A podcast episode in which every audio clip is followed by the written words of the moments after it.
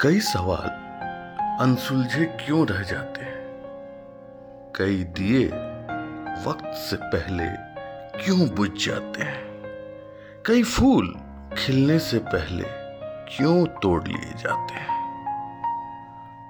कई जिंदगानी गुमनामी की मौत क्यों मर जाते हैं? इन्हीं सवालों के साथ आपका ये अज़ीज़, आपका खैर मकदम करता है। तो नमस्कार सत आदाब वडकम और गुड मॉर्निंग दोस्तों। आज मैं आपको बहुत पीछे नहीं ले जा रहा हूँ। यह वाक्य है 20 फरवरी 1988 की।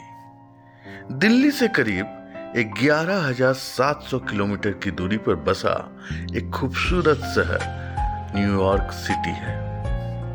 एक इंडो अमेरिकन बिजनेसमैन परिवार में एक प्यारी बच्ची का जन्म होता है।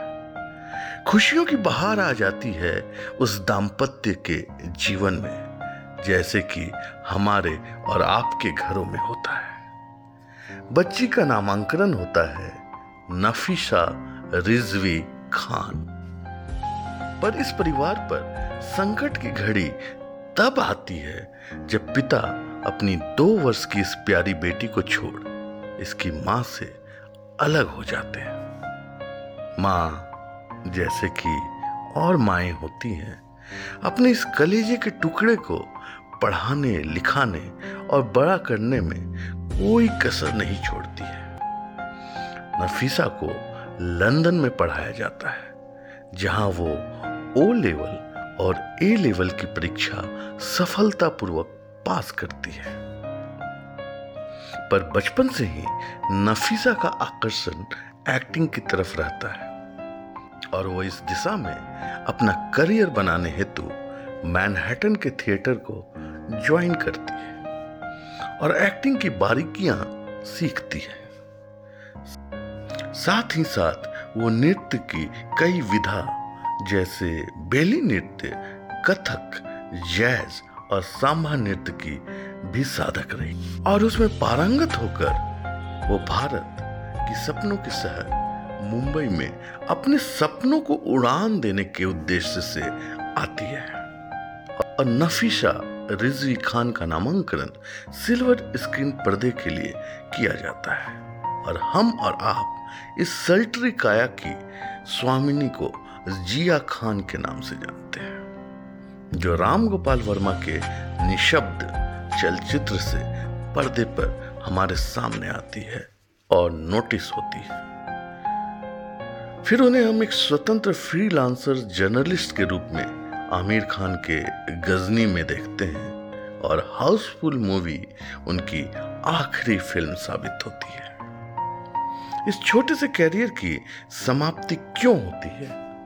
क्योंकि वो अपनी अल्प आयु में ही 3 जून 2013 को मुंबई स्थित जुहू में अपने फ्लैट पर मृत्यु पाई जाती है, जिसे कि आत्महत्या माना जाता है। पर यह आत्महत्या की कहानी अनसुलझी है, क्योंकि घर वालों का मानना है और उनका आरोप है कि ये आत्महत्या नहीं, हत्या है। और उनकी उंगली उठती है आदित्य पंचौली के पुत्र सूरज पंचौली की।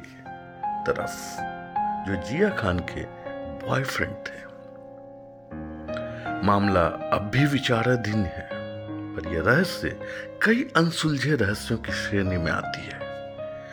एक जीवन का पटाक्षेप अति शीघ्र हो जाने पर कई सवाल आज भी मन विभोर कर देती है।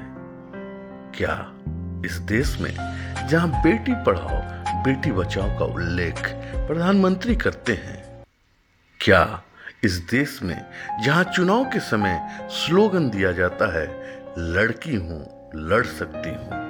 क्या ये सब बस कहने की बातें हैं? मेरे मन में ये सवाल रह ही जाता है कि कई सवाल अनसुलझे क्यों रह जाते हैं? कई दिए वक्त से पहले क्यों बुझ जाते हैं? कई फूल खिलने से पहले क्यों तोड़ लिए जाते हैं? आज जिया आप जहाँ हो, हम आपकी जन्मदिन पर आपको याद करते हैं और आपकी मृत्यु को इंसाफ मिले, इसकी दुआ करते हैं। फिर मिलते हैं किसी ज्वलंत घटना के साथ। तब तक के लिए शुक्रिया, खुदा हाफिज बबाए